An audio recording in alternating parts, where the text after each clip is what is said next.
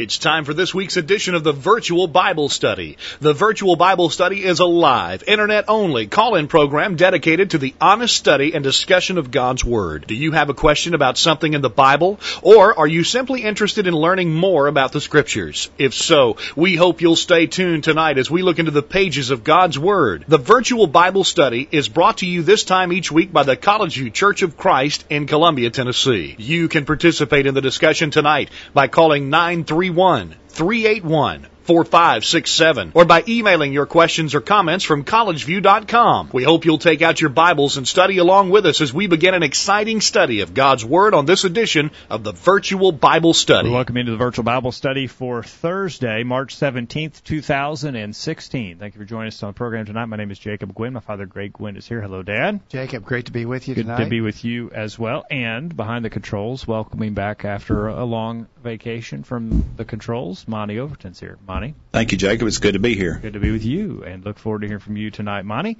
Look forward to hearing from you on the other end of the line, whether you're listening to us live or in the podcast. Questions at collegeview.com uh, is the email address to use. You could also try and contact us at 877-381-4567, or if you're watching us live, the chat window to the bottom of your video feed as we talk about an important. Is this like some kind of presidential debate thing we're talking Well, about? I put out to our update list that we were going to talk about liberals and conservatives. yeah, I'm sort of. and I wondering hear that. about that on the news all the time. Yeah. Uh, uh, what kind of political candidate do we need to run for president this year?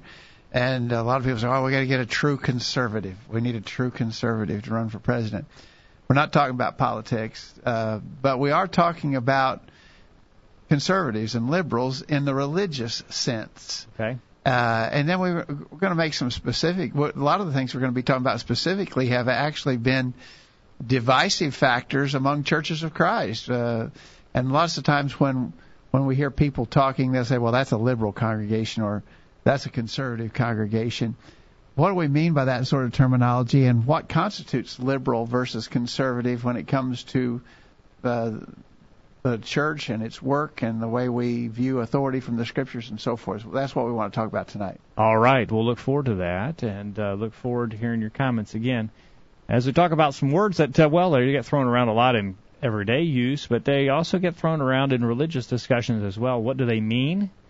And um, what applications do those meanings have in various aspects of our interpretation of the scriptures? Yeah.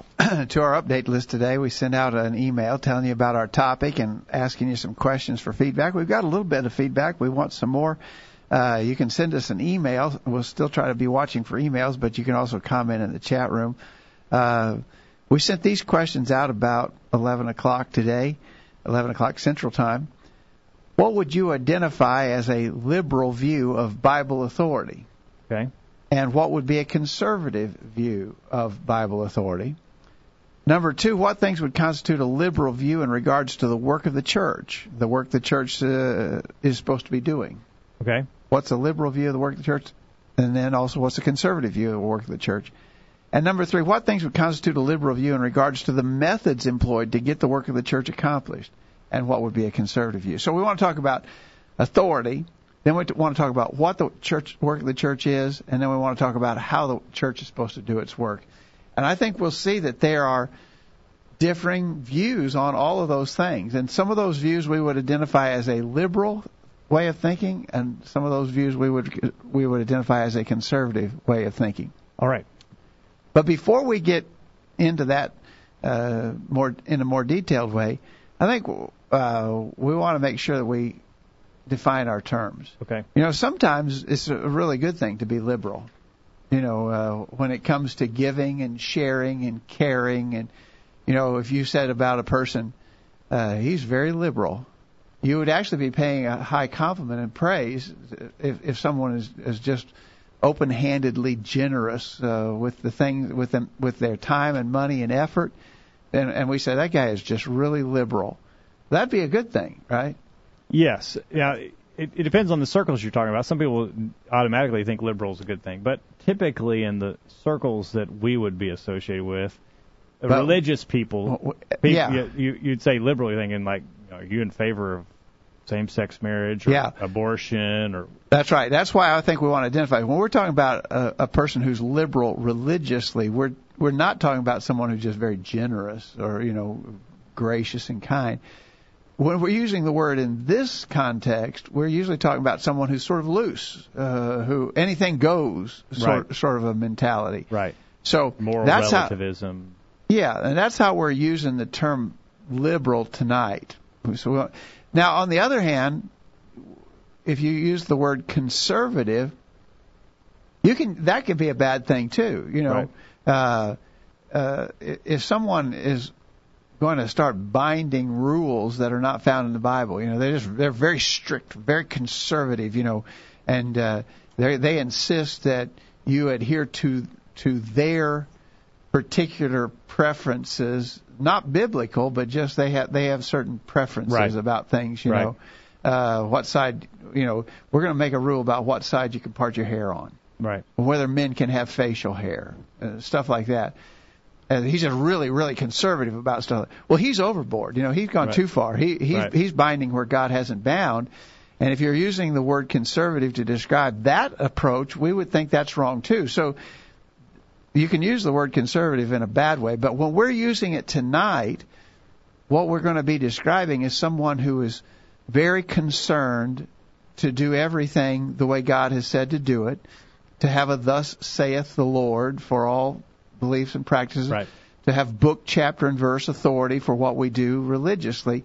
And so that's how we're trying to use the word. And and I think m- most of our listeners understand that when we talk about that's a liberal, he's a liberal, or that's a liberal congregation, or he's conservative, or that's a conservative congregation. That's the way we're using the terminology. All right, we're talking about biblical interpretation and application. That's Yeah. what we're talking about. We're not talking about specific uh, attitudes, maybe about giving or um, or rule making, things like that. We're Right, talking right. about biblical interpretation, biblical application. Right. Is what we're talking about tonight. When we talk about conservative and liberal. Yeah. All right. So let's start out. Let's. I I really think that, and we've talked about Bible authority lots of different times on the virtual Bible study over the years, but that's where you got to start in these kind of discussions. Really, it's a good starting place in almost any discussion. Is make sure we understand the Bible authority that pertains to things. Uh, and so, what would be a liberal view when it comes to Bible authority? Uh, Yes. I think we got a couple emails that may just pin that down, Jay. Well, we have one that does. Uh, Kent from Calhoun, Georgia. Thank you for your email tonight. Kent's a Kent. friend from years ago. Thanks for sending in an email, Kent. Kent says any view that would deny Bible authority would be necessary in all things would be liberal. In other words, if there's this person who says, I don't think you have to have a Bible authority, you can do whatever you want. Kent says you're That's liberal. liberal. Yeah. Uh, he says uh, the conservative view of authority would be affirming the necessity of such as well as affirming that Bible authority is ascertained by statements, implications, and examples. If we cannot produce a statement, implication, or example for that which we believe and practice, we might we have no right to believe or, and or engage in such practices. He cites Colossians chapter 3 verse 17 and 2 John verse 9. Uh, Colossians chapter 3 verse 17 we know says whatsoever you do in word or deed do all in the name of the Lord Jesus giving thanks to God and the Father by him and uh, and so uh, there is an is an instruction that you've got to have Bible authority for all that you do. The second John verse nine says, "Whosoever transgresses and does not abide in the doctrine of Christ does not have God. He who abides in the doctrine of Christ has both the Father and the Son." So Kent says, if you're transgressing, or some versions may say, go beyond and beyond the authority that we've been given, then we do not uh, have a relationship with yeah. Christ. And that verse that Kent referenced, Colossians 3:17, is so important. Whatsoever you do, that would be all inclusive. Everything that you do in word or deed, do all in the name of the Lord Jesus, giving thanks to God and the Father by Him. The, the expression "in the name of" is an expression that denotes authority. Everything you do, do in by the name of or in the authority of the Lord Jesus Christ. The old illustration I remember from years ago uh, to sort of explain that phrase "in the name of." You know, the classic picture of a of a policeman chasing a robber down the street, and he yells, "Stop in the name of the law." Right. Well, he's saying, I have the authority of the law behind me to tell you to stop fleeing. Uh, and that's the way this expression is used. Whatsoever you do in word or deed, do all in the name of the Lord Jesus. and We're to ha- so that's commanding us to have authority for everything we practice. And so anybody who would say we don't have to have authority, we can do we can do things for which there is no authority.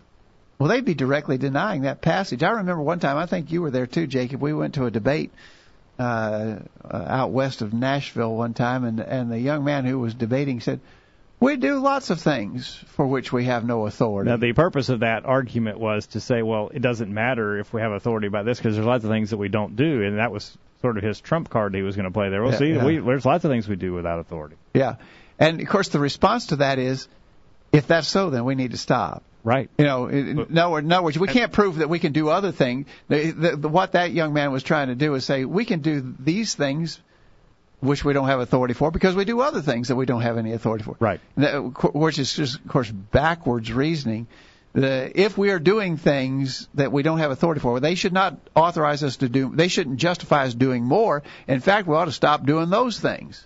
Right, and that's not a rule you've made up. That's not a rule that Monty made up. That's a rule that Jesus and God made up. Colossians chapter uh, two, verse Three, se- three, verse seventeen. Uh-huh, yeah, exactly. Yeah, it says Kent reference there. So thank you for that email, Kent. Uh, we got a, we got a note here. I think Jim maybe n- He misunderstood his, your- He, he, he misnumbered his his. Uh, no, he. I think he misunderstood. He said, uh, "What would you identify as a liberal view of Bible authority, a conservative view?" I think he meant, "Would you identify as a liberal Oh well, what I viewer mean- of Bible authority?" Or But then he then he goes on to he he sort of answers. A liberal view is one where an individual is not overly concerned with authority in biblical realms. I agree. That's what that's what we're talking about. A liberal person. yeah. They view those who adhere to authority as legalist or modern day Pharisees, so they would employ any means necessary to accomplish the work of the church. Uh, one senses in this attitude that it is the outcome that is desired and not the means employed that is important. Situation ethics, the ends justify the means, is a com- uh, it is common to disregard both biblical examples and necessary inference when discussing the work of the church and God's word. I think that's right. Uh, you know, to the person who is a very liberally minded, you could show them a, a, a very detailed, logical, well presented argument saying this is what we're supposed to do and this is what we're not supposed to do, and they'd basically just ignore it. It doesn't Yeah. mean anything. They don't care. They're not concerned about that. That's the, sort of the liberal mindset, not concerned about Bible authority. Now, this liberal view is, I believe, the fruit of a tree that's been growing for some time with roots and, and lots of other things.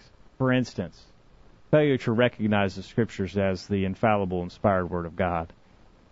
We see lots of religious groups that are adopting that view and challenging the validity of the text. And when we when we take that position, then the natural result is then we'll conclude it doesn't really matter if we have Bible authority because the Bible isn't infallible, it isn't from God, it isn't flawless. That's a, that's an ultra liberal view. but it is the result of Yeah. that's one thing that causes this view. Yeah, but but really, Jacob, if if you can go part way there, you can go all the way there to that kind of, of reasoning. In other Right. words, if I can do one thing without being able to prove it's authorized in the scriptures, then I can do anything. Right. You know, now most people don't want to do that.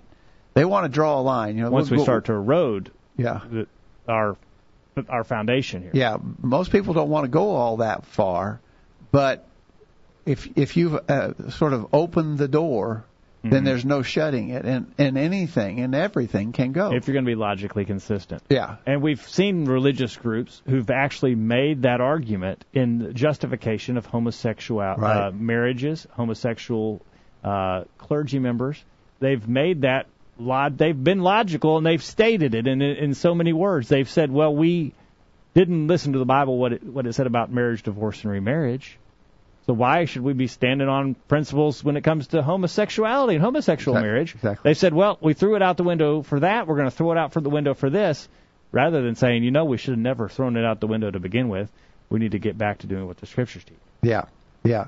Um, in the chat room, guest eighty seven fifty nine said, "I've heard said, I've as I've heard said, why not use scriptural and unscriptural rather than liberal and conservative?" And and I, I could go with that too. I mean, uh, uh, we're, we're trying to use the terminology that's become prevalent and explain what it means, but certainly uh, hopefully the conservative mindset is scriptural. We're trying to base our practice on scriptural, where, scripture, whereas we believe that the liberal mindset is unscriptural, not not grounded in scripture. Thank you for those comments tonight, and appreciate our listeners for signing in the chat room. If you've not signed in yet, sign in with other listeners and let your voice be heard on the program tonight as we look at this idea of liberal versus conservative. You, you know, it, uh, before, we want to wrap this up pretty quick, but in regards to authority, Jacob, and we've studied this pretty thoroughly on the virtual Bible study in the past, and you can get in our archives and find some of those programs. But when God specifies something,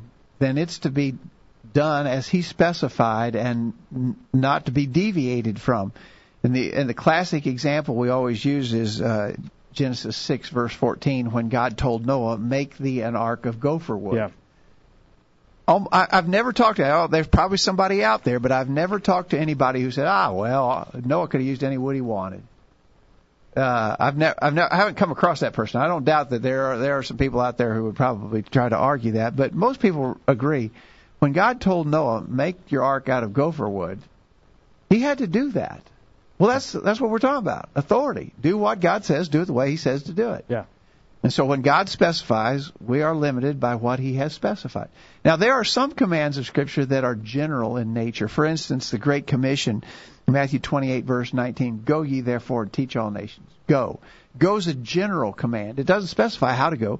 In those days, they could walk, they could ride an animal, they could go in a sailing ship. We can do a lot more things. We can go in an airplane, in a car, a train, uh, we can go over the internet. Uh, so that we, our ways of going are expanded, but but that's a general command, not not spe- specific in nature. And in those realms, we have the liberty to use expedient choices, lawful choices. Uh, so when God speaks, we have to adhere to what He says. When He specifies, we have to do what He has specifically said to do and do it the way He said when he's given us general instruction, we are at liberty to use our discretion, our expedient choices to do what needs to be done. Now, you mentioned the word pattern here, and uh, a lot of people, when we say that God has given us a pattern, they sort of uh, ridicule that, and they've come up with a derogatory term, pattern theology. In, other words, you believe you've got to do the pa- things like God said to do them. God has throughout time, as you mentioned, back in Genesis chapter 6. That's getting pretty close to the beginning of uh, our recording of how God has dealt with man. But all the way through the scriptures, look in Hebrews chapter 8, verse 5, as God is reminding Moses of, he gave instructions and he expects him to do it.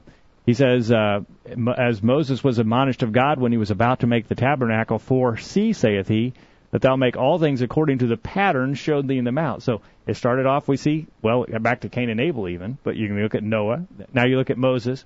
God gave instructions, patterns, and said, do it the way I said to do, do it, it. that way. You're not at liberty to do anything different. Another way to look at it is, rather than pattern, is a command, and that's the equivalent. God So- said to do something, and you better do it. Don't go innovating and changing what he said to do. Yeah, so we would say Moses would have been liberal if he had said, well, I could make that tabernacle It doesn't really a matter. different way. Whatever makes me happy. And we would, uh, so that's how we're using the word liberal. No, we're not bound by what God says. And but he was he was conservative in his approach, and he built it just like God said to build the tabernacle. And so we would say he was conservative in his means and methods and in his approach to serving God. So that's how we're using the terms liberal and conservative as it relates to authority, what God has told us to do. Yes, 6425 just says, do not touch the ark. And no doubt a reference to Uzzah and God's instruction that was not open to interpretation. That was a rigid instruction. Don't touch the ark. Uzzah did. His motives were pure, no doubt, but he was struck dead for violating God's instructions, not following the pattern, if you will. Yeah. All right. Uh, guest 62, 6425 also says a couple of other synonyms that could be employed are sound and unsound. All right. Scriptural, unscriptural, sound, unsound, liberal, conservative. conservative. And I think though, though you sort of if you blend those all together, you get the concept we're trying to describe tonight. All right, we're going to take a break. We're overdue, and when we get back, we'll continue the discussion. Don't go anywhere. The virtual Bible study will continue right after this. After these important messages, we'll be back to take your comments. Email them during this break. Hi, My name is Mike Johnson. I'm a member here at the College View Church of Christ. Have you ever heard someone say that the members of the Church of Christ are too legalistic? Generally, people say this when we say that we must be careful to follow all the commands that God has given us. When we say, God says we must do this, or God doesn't command us to do that, people respond with, the members of the Church of Christ are too legalistic. Well, while it may be impossible to know exactly what people mean when they make this accusation, if they are accusing us of being legalistic because we say that we should follow all the instructions that God has given us, then that accusation is correct. But let me ask you this. Which of the commands that God has given us should we ignore? Can we pick and choose which commands we follow, or must we follow them all? Jesus said we have to follow all the commands of God when he said in Luke chapter 6 verse 46, And why call ye me Lord, Lord, and do not the things which I say? We want to call Jesus our Lord, so we try to follow all the commandments that he has given us. We don't in any way think that following God's commands earns our salvation, but we do think it is necessary to be pleasing to Him. Here at the College View Church of Christ, we're trying to follow every command that God has given us. If, as a result, some people call us legalistic, then so be it. We think it's what God calls being righteous. Here's some quotes worth pondering. He that will not command his thoughts will soon lose command of his actions. He who injured you was either stronger or weaker than you. If he was weaker, spare him. If he was stronger, spare yourself. Go with God or don't go. A Christian shows what he is by what he does with what he has. A great man is always willing to be little. What we need is neither negative thinking nor positive thinking, but realistic thinking. Thinking characterized by enough pessimism to trigger concern, enough optimism to provide hope. Most of us know how to say nothing, but few of us know when. Man, wish I'd said that. Missed a recent virtual Bible study program? Listen to any of our past programs from the archive section of our website. Now, back to the virtual Bible study. We're back on the program tonight as we talk about liberal and conservative, compare them and compare with what the scriptures teach along those lines. Along those lines, Travis in the chat room has referenced 1 Corinthians 4 verses 17 and 18 for th- this reason. I have sent Timothy to you, who is my beloved and faithful son in the Lord, who will remind you of my ways in Christ, as I teach everywhere in every church. Now some are puffed up as though I were not coming to you.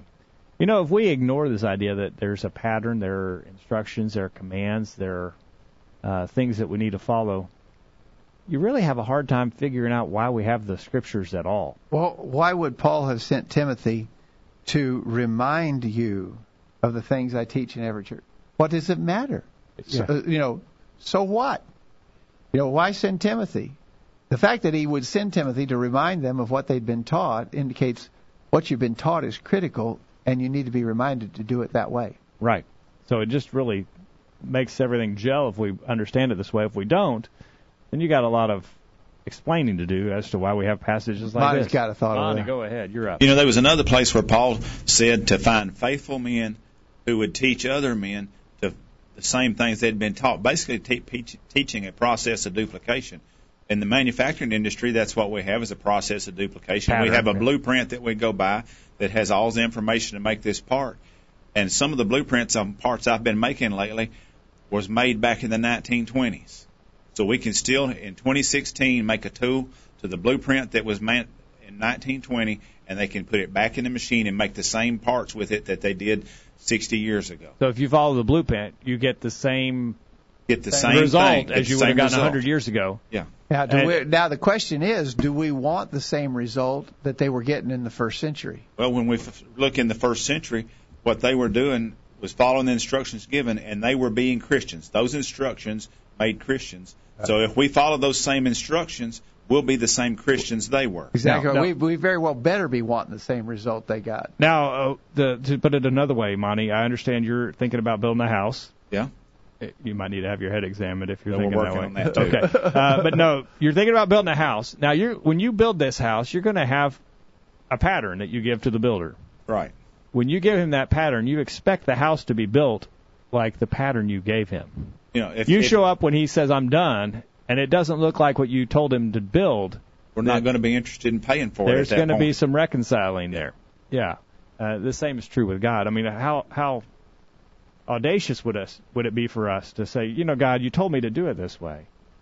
I, you know, I, you, you didn't really know what you're talking about. I got a better idea. Yeah. All right. You know, All right. Jesus said, I will, talking about building, I'll build my church, his church. Right. And so he had the pattern, he had the instructions how he wanted it done, and that's what he built was his church. Right. So we need to be- be following those instructions. If we're going to be part of his church, we're going to have to follow his pattern. All right. You know, I've used the illustration for for years. The, let's say that um, I want my house painted. I'm going to go off for a few days, and I contract with you to paint my house, Jacob. Uh, And you I- don't have that much money. And I say, paint it. I'm not in that business. paint it white and paint the trim green. Yeah. Okay, so I've, I've specified what I want. So I leave. You come the next day to begin the job of painting the house, but you say white, wh- another white house. This whole street has just got a white house everywhere.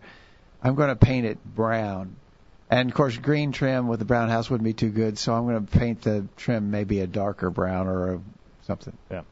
So you paint it the way that you think is good, Yeah, and I'm real happy with it when I and you like it. Yeah. And so I come back at, at the appointed time and I look at the house. What's going to happen? Well, there's a possibility that I will like what you chose to do instead of what I did, and I may Mm-hmm. go ahead and pay you. But there's a far greater possibility that I will say, You didn't do what I said. I'm not paying. Yeah. So if you were the house painter, what would be your best bet? What would be the best course of action for you to follow? Yeah. do what I said, do it just as I said, even if it's not according to your preference. Do what I said, Yeah. and that way you'd uh, assure that you'd be paid at the, at the appointed time. Yeah. Well, that, to me, that's just a logical approach that we should use when it comes to serving God. Do what He said, even if it's not uh, necessarily what we would do if it was left up to us to decide it. Do what He said, and that way, that way, we come closest to being confident of a reward in the end. All right. Uh, let us know your thoughts. Look forward to hearing from you on the program tonight. You might even well, we making parallel. We, what about this? What if you what if you become deathly ill, and you go to the doctor and you say, Doctor, you got to help me get over this. The doctor says, Well, yeah, this is simple. You're you're not alone. See this all the time. What you need to do is you need to take this medicine, and you need to eat these foods, and you need to engage in this kind of exercise, and you'll get better. He said, okay, and you went home and you just didn't do any of that. You said, well, you know, he said to take this kind of medicine, but I think this other medicine would be better. And he said to eat, eat this kind of food, but I'd, I'd, I'd rather have this. He said to exercise, but I don't like that, and you didn't do it. You'd be foolish. Yeah, you, but but you would do that with your you would not do that with your physical health. But we'll peop- do it with our soul Yeah. all day long. Yeah. It just makes no sense. Yeah, exactly right. All right. All right, now we want to take these concepts and we want to apply them. Uh, in fact, we'll probably grab our, our uh, uh, bullet point break here before we do. We want to apply them to what is the work of the church, and how, uh, and then what, uh, how's that work supposed to be done, and how would a liberal person approach the work of the church? How would a conservative person approach the work of the church? And then how would they each approach how it's supposed to be done? All right. Now, as we do that, we need to put this overarching principle on it. And that is that God wants us to be unified in the religious world. Jesus wanted it so bad that he's praying for it right before his crucifixion. John chapter 17, verse 20. I do not pray for these alone, but also for those who will believe in me through their word, that they all may be one as you, Father, are in me, and I in you, that they may be also one in us, that the world may believe that you sent me. So Jesus wants us all to be unified. So let's just forget that God knows better than us. Maybe we we, we know better than God. Let's just forget about that. Can we at least say that we ought to be unified? And the only way we're going to be unified is if we agree on a standard. Yeah. And that standard can't be what I think, what I like, what I prefer. Unless we're all uh, unless we're all going to coronate you as the king. as the king. Yeah. When there's somebody else that needs to be the king. Yeah. Um, so what we need to do is, for crying out loud, if we're going if we're going to do what Jesus begged us to do, then we're going to have to agree to a standard. That standard has to be the scriptures, and the only way we can then then be unified is if we'll follow the scriptures exactly like God has given them to us. Okay. All right, we'll get a break and get this week's bullet point. When we come back, we talk about What is- application. what is the work of the church? How would liberals view it? How would conservatives view it? All right, don't go anywhere. We'll be back right after this. Don't touch that mouse. The virtual Bible study will be back right after this. This is Greg Gwynn with this week's bullet point. We've all heard the jokes about politicians. The question, for instance, how can you tell if a politician is lying? If his lips are moving? It's truly a shame that their past conduct has branded them with such a terrible reputation. Surely their potential for doing good has become severely limited because of their inclination to tell lies. Christian, do you see a lesson there? Can you understand the critical need for honesty in all that we do? The scriptures have a good deal to say about this. Ephesians 4 verse 25, Wherefore putting away lying, speak every man truth with his neighbor, for we are members one of another. Proverbs 12 verse 22, Lying lips are an abomination to the Lord, but they that deal truly are his delight. Colossians 3 verse 9, Lie not one to another, seeing that ye have put off the old man with his deeds. From these verses we conclude that honesty is necessary in order to, first of all, maintain right relationships with others. Did you notice it said, we are members one of another? It's also necessary to please the Lord, because the scripture says lying lips are an abomination to him. And it's also necessary to demonstrate that we've been truly converted. That verse in Colossians 3 verse 9 said we have put off the old man with his deeds. And so Christians remember that all liars have their part in the lake which burns with fire and brimstone, which is the second death. Revelation 21 verse 8. That's this week's bullet point. Think about it. My name is Jim Meisner. I worship at the Church of Christ in Deckerville, Michigan. Be sure to listen to the virtual Bible study and watch it. Use your internet connection for something good. Listen to the virtual Bible study every week. Now, back to the program. We're back on the program tonight as we talk about liberal and conservative. Reminding you this program is brought to you by the College View Church of Christ in Columbia, Tennessee. Our website, if you've never been to it, maybe you're listening to us on iTunes or your podcast receiver, is thevirtualbiblestudy.com. Find out more information about us there. Find out how to come and join us in our worship on Sunday mornings and Wednesday, Sunday nights and Wednesday. Find out more at thevirtualbiblestudy.com. And we have failed to mention tonight, but still have some bumper stickers. If you'd like a bumper sticker, send us an email with your mailing address, and we'll send you a bumper sticker free of charge. You can help us get the word out Yeah. about the virtual Bible study. Yeah, that's right. So we and we do have bumper stickers left. So send us a, a your snail mail address and we'll get you one. And if you haven't found our sermon podcast, it's on iTunes as well, and you can find out how to subscribe to that on iTunes or on our website, thevirtualbiblestudy.com, where we podcast a sermon that's been presented to the College View Church of Christ. Catch those there as well. Something else for you to listen to as you work. Monty, you're signed up to that uh, sermon podcast. It's coming through on your phone, I assume. Yeah, I, I can listen to them. Uh, normally at work, I'll start out in the morning because it's a couple hours to three hours till break time, so I'll listen to a virtual Bible study, then maybe a second one, and then if it's less than an hour, then I'll listen to a sermon. Oh. And then after break, I can listen to another virtual Bible study, and then depending on how the time works out and what I'm doing, maybe I can even get another he sermon or told me- virtual Bible study. He told Yeah. me before we began tonight that he has listened to all the programs dating back now two years back. He's going. He started current instead of starting at the beginning and catching up. He started here and is working his way back, and he's back two years. Two worth. years. All right. Well, thank you, Monty, for that. That's like a hundred programs almost. Works out really good. I get paid to listen to spiritual things. well, that's good. All right. Uh, check it out, thevirtualbiblestudy.com. Talking about liberal versus conservative tonight. Guest 6425 puts it well. I like this. Uh, Thy will be done, not, that's what it, the scripture, that's what Jesus' attitude was. Not, I know it says it, but. Yeah. Yeah, that wasn't Jesus Yeah, uh, in uh, Gethsemane there. Exactly right. All right. All right. So this the the follow up now, as you said, Jacob, make some applications about liberal thinking and conservative thinking when it applies to the work of the church, because th- this is where very often where these terms get thrown around. That's that's a liberal congregation. That's a conservative congregation. What do we mean by that? Well, it has to do with the the way we think about the work of the church. Um, we think that the scriptures are very clear about what the church is supposed to be doing. In 1 Timothy 3 verse 15, the church is called the pillar and ground of the truth. And so that suggests that an important assignment of the church is to get the word out, to support the truth, the, the preaching and proclamation of God's message. Um, th- this was what we see uh, when we read about some of those first century congregations uh, in, in Philippians chapter 1, uh, the Apostle Paul commended the church at Philippi because they had supported him in the preaching of the gospel. In Philippians 1 verse 3, I thank my God upon every remembrance of you, always in every prayer of mine for you, make, making request with joy for your fellowship in the gospel from the first day until now. Uh, later in that epistle, he mentions, uh, even in Thessalonica, ye sent once again to my necessity in, in chapter 4, verse 16. So we see churches supporting the preaching of the gospel, spreading the, the good news about salvation in Christ Jesus. Evangelism, that's what we call it. And so an important work of the church is evangelism. Another passage where that's noted is 1 Thessalonians chapter 1 verse 8. For from you the word of the Lord has sounded forth, not only in Macedonia and Achaia, but also in every place. Your faith toward God has gone out, so that we do not need to we do not need to say anything. So the word of the Lord, the gospel, was being spread by the church there in Thessalonica. Yeah, and I don't really think we get a huge argument from anybody about that. I think almost everybody. I don't care. Uh, you, you could be probably well. No, I take that back.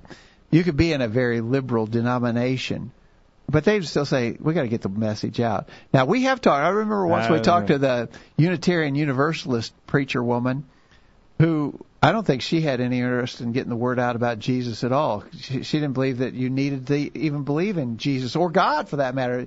You could be an atheist and be a member of the church that she preached for. So some, ultra liberal people probably don't claim so, but most everybody would agree that it's important for the church to be getting the word out. There are some groups who say that we don't need to be evangelical, though. Some ultra Calvinists say Yeah. we don't need to, but the scriptures clearly suggest that churches in the first century were doing that work of evangelism. All right. So, work number one is evangelism. Work number two is edification, and and here, let us define our terms. We're using the concept of evangelism to get the word out to the lost. We're talking about edification. To edify is to build up, and we're suggesting the idea of strengthening those who are already Christians. Uh, and, and it seems clear that part of God's design for the church was that Christians be strengthened by their association together in the church. In Hebrews chapter 10 verse 24, let us consider one another to provoke unto love and good works, not forsaking the assembling of ourselves together as the manner of some is, but exhorting one another, and so much the more as you see the day approaching. Don't forsake the assembly. Come together. Be be uh, exhorted and edified by your coming together. And it seems clear that uh, this was part of what God wanted the church to be doing, strengthening those who were already Christians. All right. Uh, let us know your thoughts uh, on that tonight. And then a passage, Hebrews chapter 4, verse 11 through 16, talks Ephesians, about. Ephesians. I think you're looking at Ephesians. Did I say Ephesians? Yeah, no, you said Hebrews again. Oh, Hebrews. I mean, he, Ephesians. Yeah, Yeah. they're close. Uh, it talks about all the different uh, offices in the church. The and uh, and it and these are present for the equipping of the saints, for the work of the ministry, for the edifying of the body of Christ. So it clearly is a work of the church to edify itself. Yeah, exactly right. All right. So we've got two things: evangelize, get the message out, especially to the lost. Edify, strengthen those who are already Christians, build them up. Uh, and then the third work that God, that God has given to the church is a work of benevolence. Um, when we talk about benevolence, we're talking about physical necessities of life, food, clothing, shelter, that sort of thing.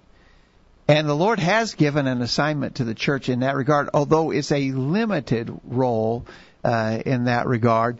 Um, we know that um, the church is instructed to, to relieve certain people.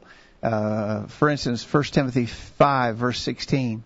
If any man or woman that believeth have widows, let them relieve them, and let not the church be charged, that it may relieve them that are widows indeed. In other words, the church wasn't to, to, to relieve everybody, but there were certain individuals that the church was authorized to care for, uh, and and in every instance when we see the church engaged in acts of benevolence, it was toward needy Christians. Uh, The church is not a general welfare society.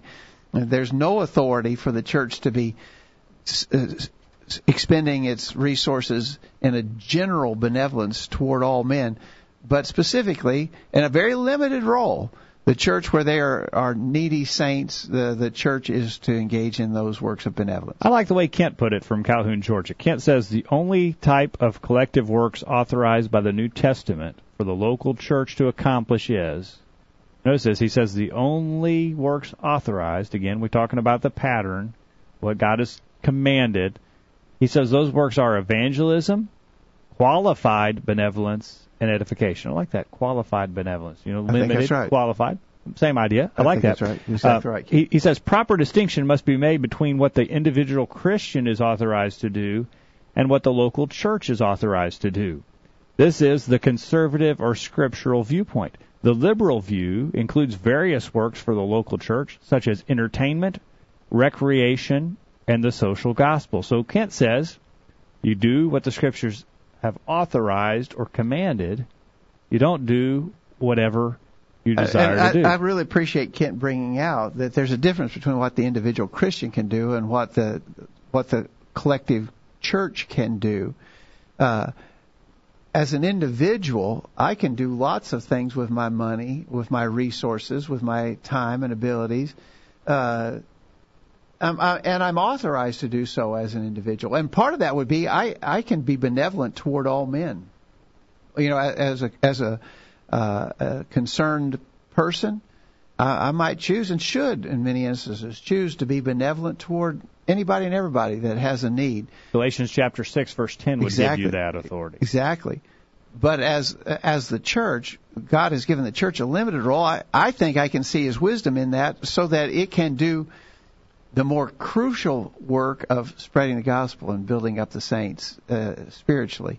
So, uh, I, you know, sometimes I think we get represented as being mean, mean-spirited, hard-hearted when we say the church has a limited role in benevolence. Well, that's true. The, the scriptures clearly teach that the church has a limited role in benevolence. But as an individual Christian, I am not limited, and I can and should do good unto all men as I have opportunity. Galatians 6, verse 10. Okay.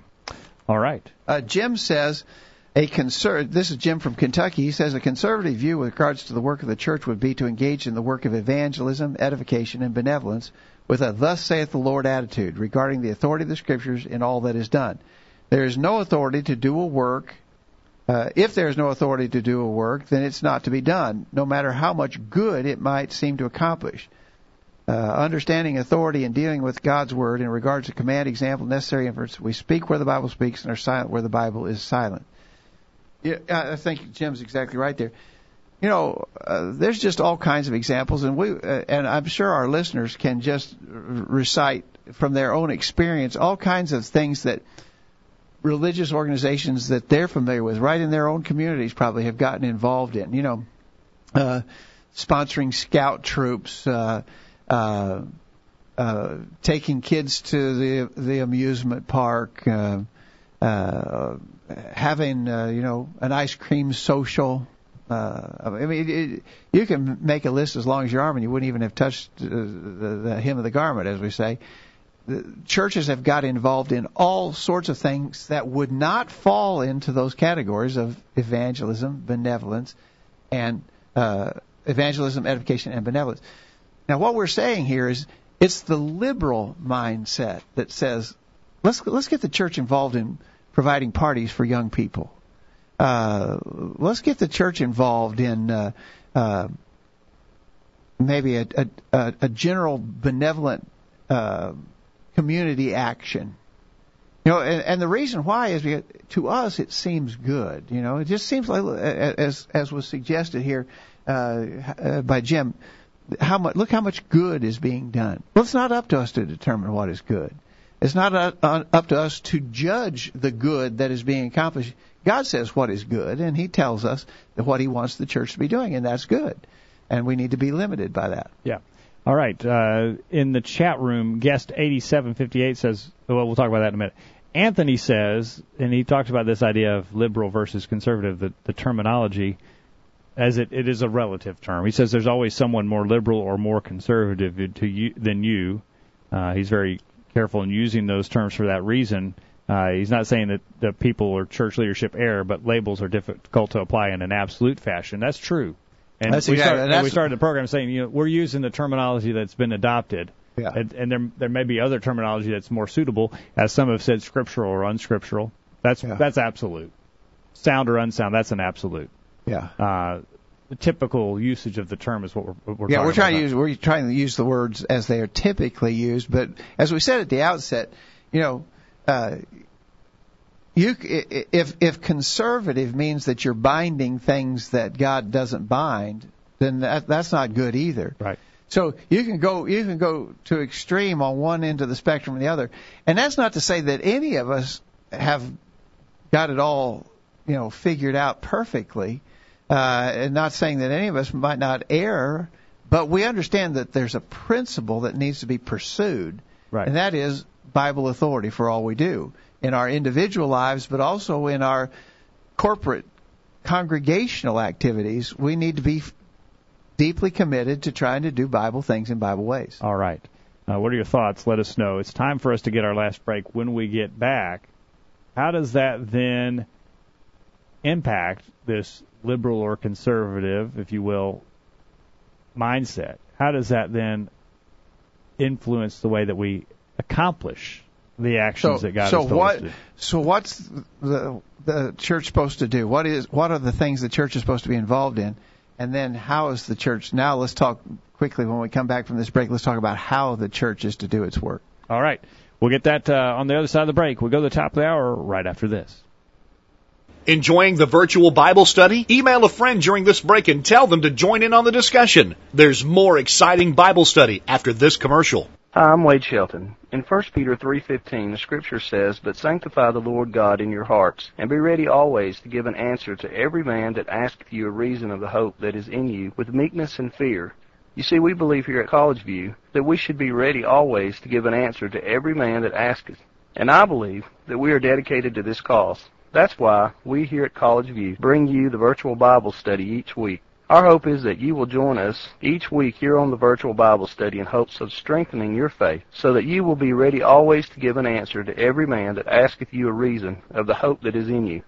Please join us here every Thursday night on the virtual Bible study. I know that it's worth an hour of your time. We're tracking the trends on the virtual Bible study.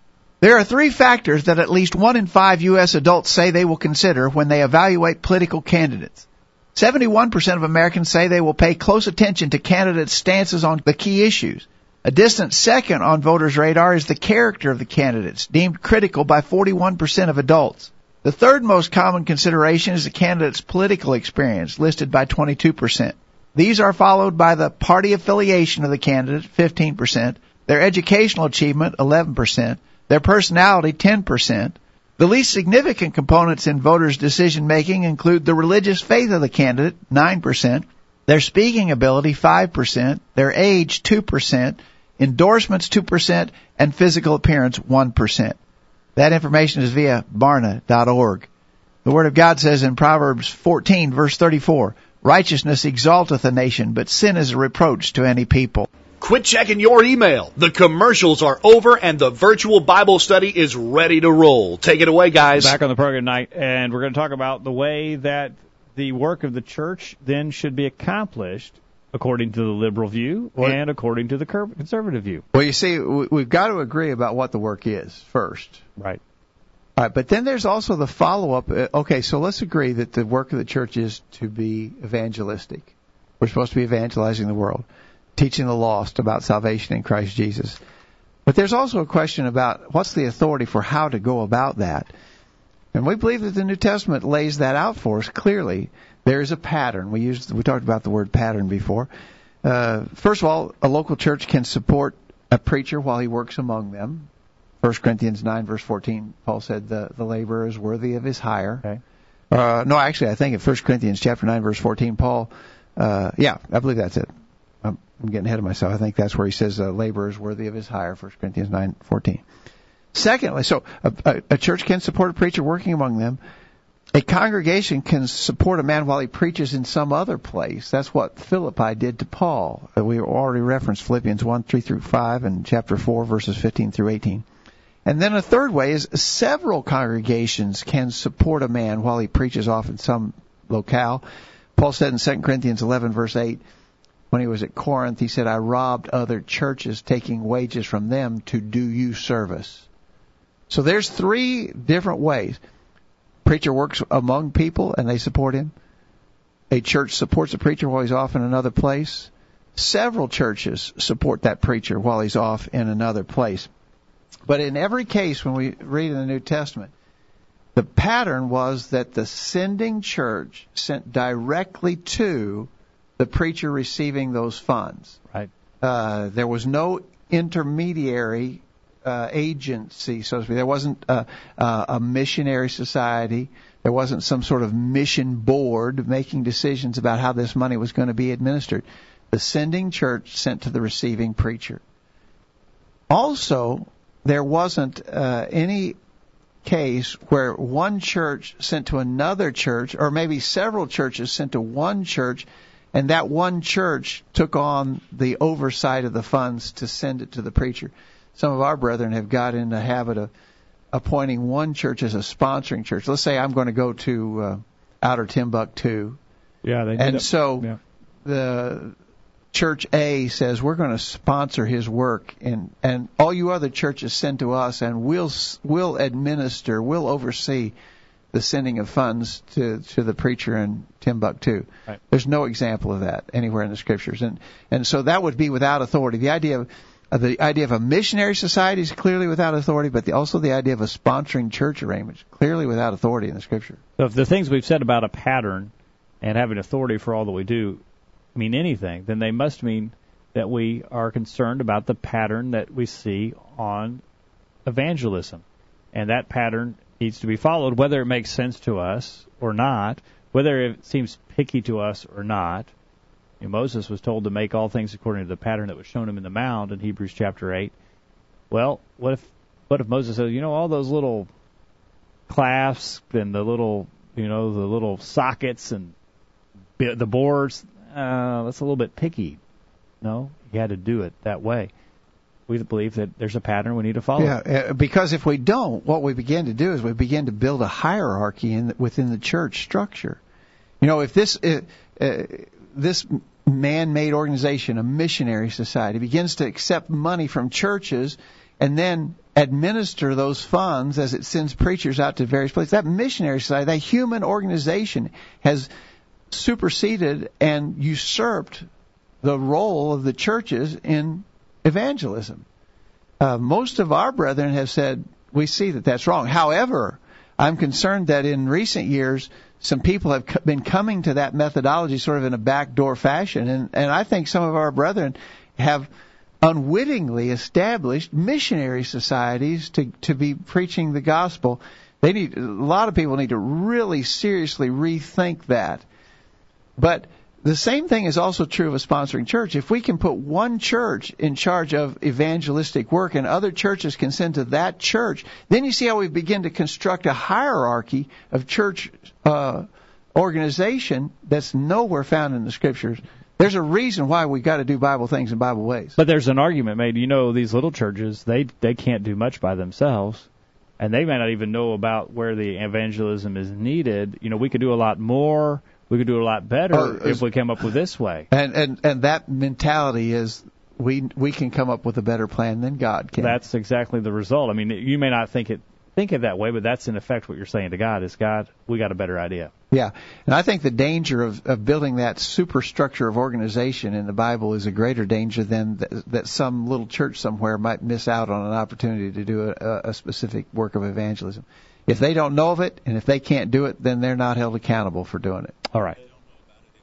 Opportunity. That's right. If they didn't know, if they didn't know and they didn't have an occasion to get involved, then they're not even responsible for it. Yeah. Exactly All right. right. All right. All right, so that's how we're supposed to do evangelism. What about edification? You know, it, it, it is argued that taking kids to the amusement park, having youth gatherings, having cookouts at the you know uh, uh, at the park, uh, taking kids on field trips to different locations, uh, having youth programs, softball teams, basketball leagues. That's all. Man, that that really builds people up. You know Yeah. that, and, and so it, it's argued that that's edification, and so many have gotten churches involved in a whole array of what constitutes basically recreational and social events with the with the argument being it it helps make people stronger. Well, no, it doesn't. You know, I, I I like to play ball, but I'm not any stronger spiritually because I played in a ball game. You, to be made stronger spiritually means to be exposed to the truth of the Scripture, and I'm not going to get that by a social outing or a recreational event. Uh, always in the Scripture, uh, the the things necessary for edification.